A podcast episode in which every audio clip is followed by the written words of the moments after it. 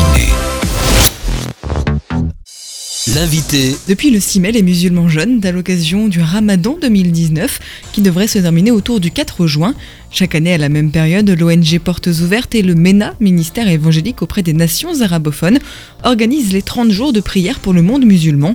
L'occasion de mieux connaître les musulmans avec Saïd Yousfi, président du conseil de l'association protestante évangélique lyonnaise et membre du MENA. Bonjour Saïd. Bonjour. Pourquoi vouloir mobiliser les chrétiens pour un mois de prière en faveur des musulmans? Tout simplement parce que les hommes musulmans ont besoin, tout autant que n'importe quel autre individu, de connaître le salut en Jésus-Christ, le pardon de Dieu, et donc c'est tout le message de la Bible qui doit leur être apporté sachant que les musulmans font partie de la création de Dieu. Dans cette création, il y a une grande diversité, et par conséquent, les musulmans font aussi partie de cette diversité que Dieu a voulu. Le musulman, étant d'une culture différente que la nôtre, a son environnement familial aussi, social, communautaire, différent également du mien. Ses références de réflexion et de jugement sur les valeurs, sur la vie courante, sont aussi très différents et parfois même très éloignés des miennes. Sa culture façonne son caractère, sa sensibilité, sa mentalité, sa conception aussi des autres êtres humains, sa relation avec son Dieu, son prophète, euh, son livre sacré est fondamentalement différente de l'homme occidental. Et il est bien sûr, comme moi je le suis, produit de sa propre culture. Dans mon approche du musulman, je dois savoir que j'ai aussi mes filtres culturels. Je vois les autres à travers ces filtres. Je suis influencé par mon environnement et prendre conscience que dans mon approche du musulman, je dois savoir qu'aucune culture n'est supérieure à une autre. Toutes les cultures ont des bonnes choses, mais malheureusement, elles sont aussi touchées, abîmées par le péché, et ça, chacun doit le reconnaître et l'accepter pour lui-même. Cette culture a beaucoup d'influence sur chaque être humain. Chaque personne a son rôle, a son statut bien particulier. Dès l'enfance, cette influence se manifeste dans tous les domaines de la vie. On peut dire que dans cet environnement, on vit plus qu'on ne pense les choses. Dans l'évolution de l'homme musulman, son ethnie, sa culture l'imprègne dès son enfance. Toutes les attitudes sont comme façonnées par la vie communautaire qui est très forte dans ce milieu-là. Elle pousse l'enfant à imiter, à s'identifier aux autres pour faire comme eux, s'intégrer au groupe et en adopter le type. Il n'y a qu'à voir la réaction des enfants, des adolescents, pour voir à quel point cette influence est forte l'appartenance à un groupe où se manifestent justement les institutions, la langue, les valeurs morales, le niveau de vie. Le musulman est un homme qui a aussi sa sensibilité, ses particularités, ses besoins, ses difficultés, ses joies et ses aspirations. Et que je ne dois surtout pas partir à la rencontre d'une religion, mais m'efforcer de partir à la rencontre d'une personne à qui je dois présenter l'amour de Dieu manifestant Jésus-Christ. C'est une question importante parce que très vite on risque de se focaliser sur l'aspect religieux et on oublie l'être humain. Or, c'est à l'être humain que nous devons apporter le message de l'Évangile qui sauve, qui réconcilie l'être humain avec son Créateur en la personne de Jésus-Christ. L'islam, c'est presque plus une identité culturelle qu'une simple foi. Ça s'arrête pas simplement à, une foi musulmane. C'est une identité pour les hommes, pour les femmes musulmans et musulmanes. Tout à fait. L'islam englobe la vie de l'être humain, du musulman, son adepte. Il englobe tous les aspects de la vie.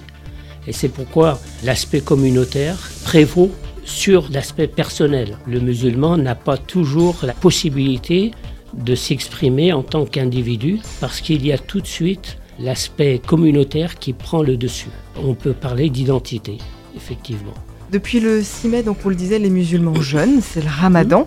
Qu'est-ce que c'est concrètement le ramadan? Le ramadan fait partie justement de cette vie communautaire.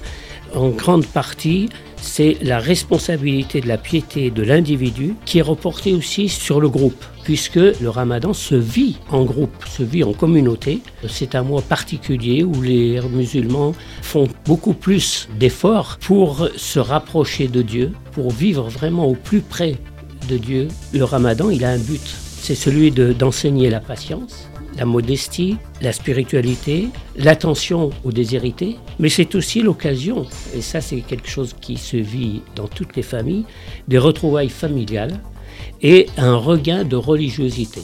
La pratique est surtout forte chez les jeunes. Pour eux, c'est l'occasion de marquer leur attachement à la religion de leur père, alors que dans le courant de l'année, ils se rendent peu dans les mosquées, pour pas dire euh, pour certains jamais. Alors il faut aussi savoir que l'islam prévoit aussi des dérogations pour les enfants, pour les femmes enceintes, pour les vieillards, pour les malades ou encore pour les voyageurs. Toutes ces dérogations montrent que le musulman a quand même une certaine liberté en fonction de sa situation. Il faut aussi savoir que un verset du Coran dit que ceci jeûnez comme jeûnaient les peuples d'autrefois. Cela nous apprend aussi que les musulmans n'ont pas inventé le jeûne. Les chrétiens et les judaïques le pratiquaient bien avant la naissance de l'islam. Ce qui nous trompe aujourd'hui, c'est qu'en France, on entend pratiquement que les musulmans qui parlent du jeûne, alors que l'on sait que les chrétiens et les juifs pratiquants pratiquent aussi le jeûne. Le ramadan est parfois comparé au carême ou même simplement au jeûne que font les chrétiens ou au jeûne des juifs. Est-ce qu'ils sont comparables finalement vraiment ces jeûnes? Comment est-ce que juifs, chrétiens et musulmans peuvent se rejoindre sur cette notion du jeûne? Alors dans le jeûne, il y a toujours l'idée de se priver volontairement, de s'abstenir volontairement de nourriture ou autre pour se concentrer pendant un temps sur la personne de Dieu. On oublie le reste volontairement pour avoir ce temps devant Dieu pour la réflexion, la méditation, la prière. En fait, c'est cela le jeûne qui nous rapproche, et même le jeûne biblique a aussi cette euh, idée de consacrer un temps particulier pour être dans la présence de Dieu. C'est quelque chose qui peut rapprocher chrétiens et musulmans, cette volonté d'entrer dans la présence de Dieu? C'est vrai que ça peut être un, point d'accroche, un point d'approche pour échanger et voir comment chacun conçoit ce moment privilégié devant Dieu. Parce que justement, il y a des différences parce que d'approche, mais on peut échanger pour dire voilà, moi je jeûne, mais pour telle et telle raison. Et c'est vrai que là, si on peut aborder à ce moment-là les questions de jeûne, là, on a l'occasion de parler aussi du jeûne selon l'Écriture, qui est différent du jeûne pour les juifs ou le jeûne pour les musulmans. C'est aussi un moyen de partager notre foi et de faire connaître exactement ce que Dieu entend par le jeûne.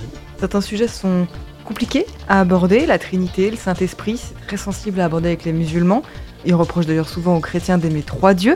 Comment est-ce qu'on peut les aborder pour leur parler de foi? Finalement Quelles sont les portes d'entrée qu'on peut ouvrir pour essayer d'aller toucher les musulmans avec, avec notre foi? C'est d'abord une question d'humilité. Je dirais que chez nous, chrétiens, on est tellement convaincus, et c'est bien d'être convaincu de l'écriture, c'est bien d'avoir ces convictions, que l'Écriture euh, a implanté dans nos cœurs. Mais n'oublions pas que ces convictions-là ne font pas de nous des êtres supérieurs aux musulmans. Et c'est la raison pour laquelle nous devons vraiment, quand on s'en approche, vraiment le faire avec beaucoup d'humilité et surtout considérer que c'est avant tout un être humain qui a aussi besoin de la grâce de Dieu et qui n'a pas besoin de nos leçons. Nous ne devons pas nous présenter comme des donneurs de leçons envers le musulman. Sachant aussi qu'aujourd'hui, on peut employer cette expression biblique qui dit ils sont dans nos portes, ce qui veut dire qu'ils sont dans nos villes. On n'a pas besoin aujourd'hui de traverser les océans pour rencontrer les musulmans. Ils sont dans nos villes, dans nos quartiers, dans nos écoles, nos entreprises. Et donc là, nous avons une responsabilité, mais aussi une belle opportunité de partager notre foi avec eux, mais le faire avec simplicité et respect. Le musulman croit sincèrement en Dieu, il espère dans la miséricorde de Dieu, même si le sens de cette miséricorde est différente dans le, contexte, dans l'islam que dans euh, l'écriture. La compassion de Dieu se manifeste aussi différemment, tout simplement parce que le Dieu de l'islam n'est pas le Dieu de la Bible. Forcément, le message diffère. Mais cela ne doit pas nous pousser à nous sentir supérieurs parce que nous avons ces convictions de l'écriture, bien au contraire. Je dois aussi me souvenir que le Seigneur Jésus-Christ lui-même, il a parlé avec autorité, il a parlé avec force, mais toujours dans le respect de l'être humain. Il a toujours accueilli les personnes avec compassion, avec amour, avec patience, mais il n'a jamais parlé pour rabaisser les personnes qui étaient en face de lui. Bien au contraire, parce que pour lui, son objectif, c'était de gagner le cœur de la personne qui était en face de lui. Combien de personnes ont été gagnées à Christ alors qu'elles étaient venues parfois avec des sentiments tout à fait hostiles. En priant pour le musulman, donc je dois aussi faire cet effort d'aller à sa rencontre pour l'écouter, pour mieux comprendre ce qu'il est, comprendre sa conception de Dieu, sa conception, sa vie religieuse, de ce que Dieu attend de lui, mais aussi sa manière de voir le monde chrétien. Parce que comme nous avons un regard sur le monde musulman, le musulman, il a aussi son regard sur le monde dit chrétien. Quel est le regard que les musulmans peuvent porter sur les chrétiens? Leur connaissance du christianisme, c'est surtout ce qu'ils voient à travers, je dirais, l'Église catholique. Et moi-même, ayant vécu en France depuis euh, l'âge de deux ans, j'ai toujours considéré, avant de connaître l'Écriture, j'ai toujours considéré que la Trinité divine, eh bien, c'était Dieu le Père, Marie et le petit Jésus. C'était ça, ma conception, ma connaissance, ma compréhension de la Trinité divine. Et malheureusement, beaucoup de musulmans ont cette image-là du christianisme, ce qui est bien loin de, de ce que l'Écriture euh, nous présente.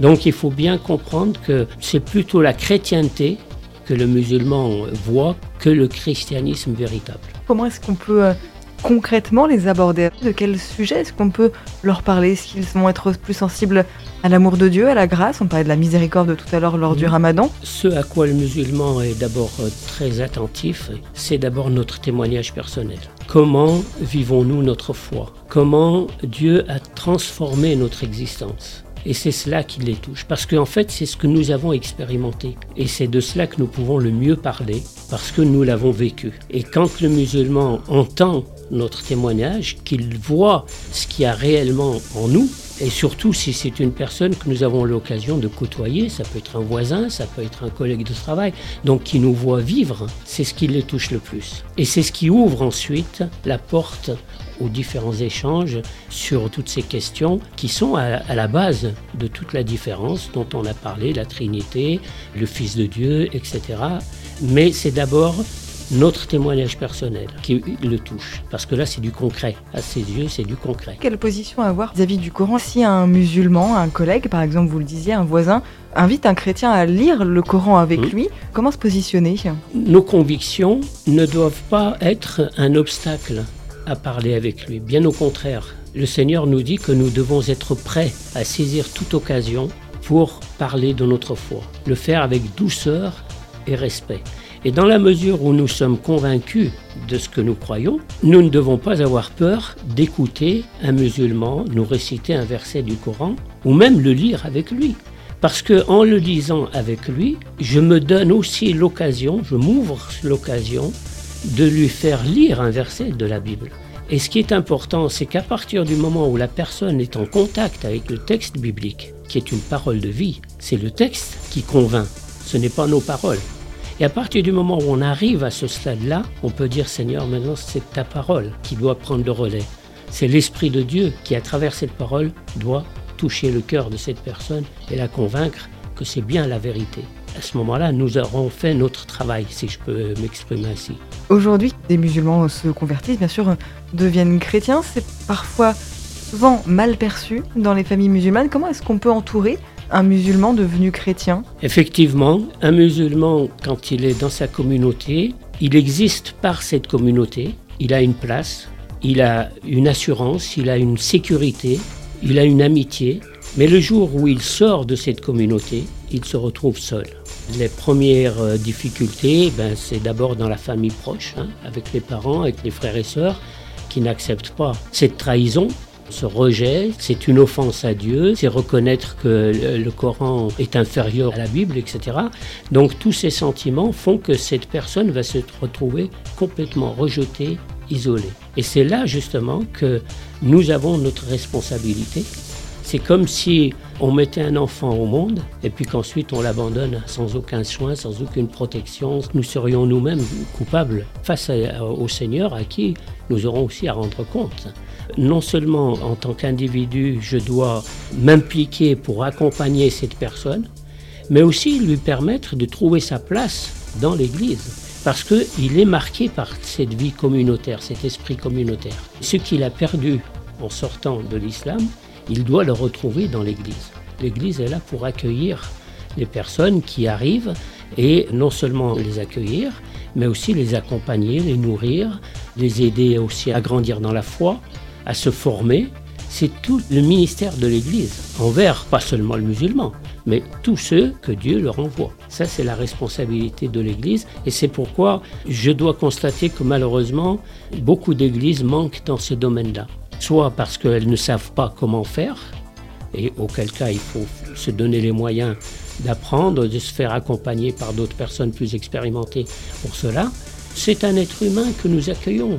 C'est un enfant dans la foi. Ce qu'il a surtout besoin, c'est de la parole de Dieu. Même si nous ne savons pas, même si nous ne connaissons pas son arrière-plan, nous avons aussi besoin d'apprendre cette personne en tant qu'être humain, apprendre à la connaître par une amitié, par un respect. Et ça, c'est, je dirais, la responsabilité de l'Église locale à travers ses membres et ses responsables, bien sûr. Quels peuvent être les sujets de prières principaux qu'on peut avoir, surtout pendant cette période de mois de prière pour le monde musulman? Quels sont peut-être les principaux sujets de prière qu'on peut avoir De nombreux versets bibliques nous recommandent de prier pour tous les hommes.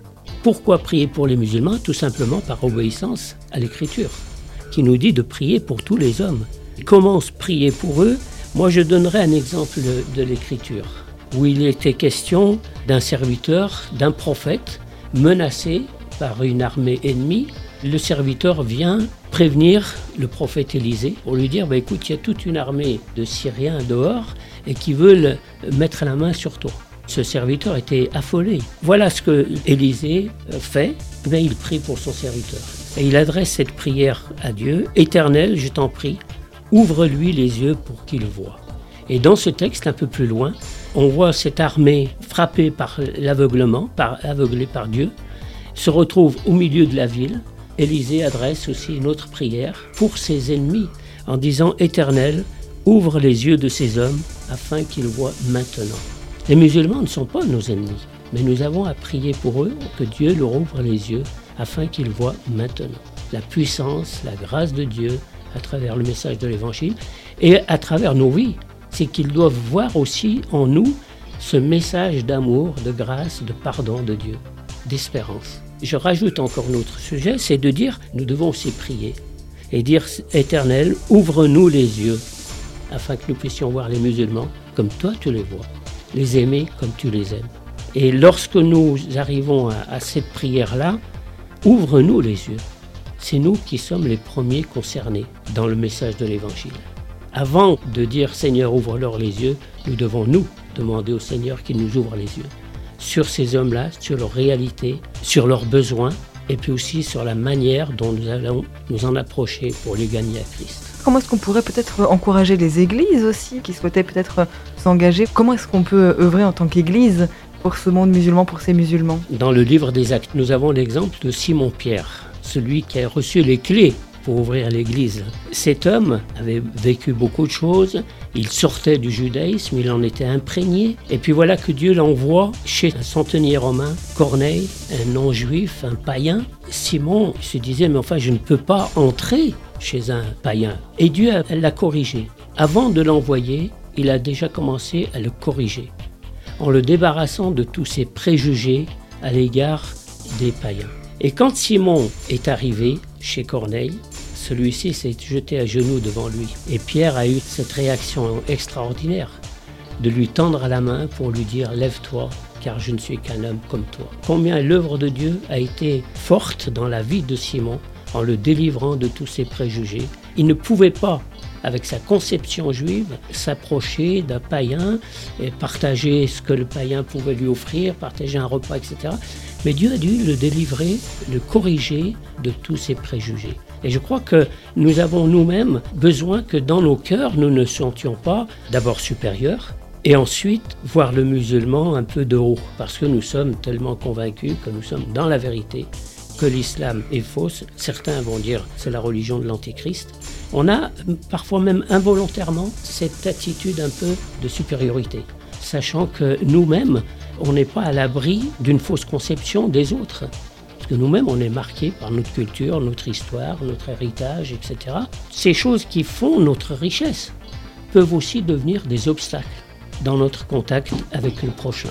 nous devons apprendre avec humilité à passer au crible notre héritage culturel. Parce que si nous sommes chrétiens par la grâce de Dieu, nous n'y sommes pour rien. Cette parole de Dieu qui a produit cette foi dans nos cœurs, qui fait que nous avons reconnu Jésus comme notre Sauveur. Nous n'avons rien de plus que les autres hommes, y compris le musulman. Aujourd'hui, nous avons besoin de patience, parce que dans nos contacts avec lui, nous devons travailler dans le long terme pour justement construire cette relation de confiance. Et avec le temps, nous arriverons à parler des choses qui peuvent même parfois euh, être difficiles. Ce n'est que dans la mesure où on aura gagné son cœur que nous pourrons aborder les questions plus délicates. C'est nous, en dernier ressort, qui avons reçu cet ordre du Seigneur, allez dans le monde entier, faites des disciples parmi tous les peuples, Baptisez-les au nom du Père, du Fils et du Saint-Esprit et apprenez-leur à obéir à tout ce que je vous ai écrit. Donc là, on voit que c'est un vaste programme. Nous-mêmes, nous avons été au bénéfice de ce message lorsque d'autres euh, nous avaient annoncé ce message du salut. Donc aujourd'hui, c'est à nous d'aller. Ce n'est pas aux musulmans de venir à nous. Il a son Dieu, il a son livre sacré, il a son prophète, il a sa communauté, il a ses convictions. Il ne voit pas pourquoi il viendrait à nous. Il y a aussi un piège, c'est celui du contentieux historique entre le monde musulman et le monde dit chrétien.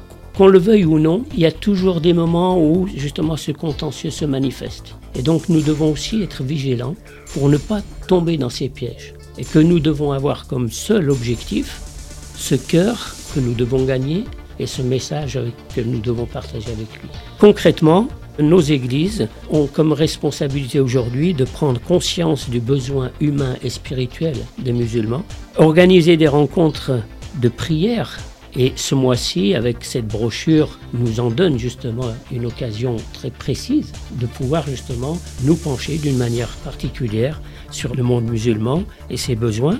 Pourquoi pas intégrer dans le planning annuel des réunions de formation et d'information en direction de ce monde-là, et puis aussi passer à l'action. Mais nous ne pouvons pas passer à l'action si d'abord nous n'avons pas pris le soin de nous y préparer. Ça veut dire consacrer du temps, et c'est aussi la preuve que nous avons un intérêt réel pour ces hommes et ces femmes-là. Merci beaucoup, Saïdi aussi, pour toutes ces informations.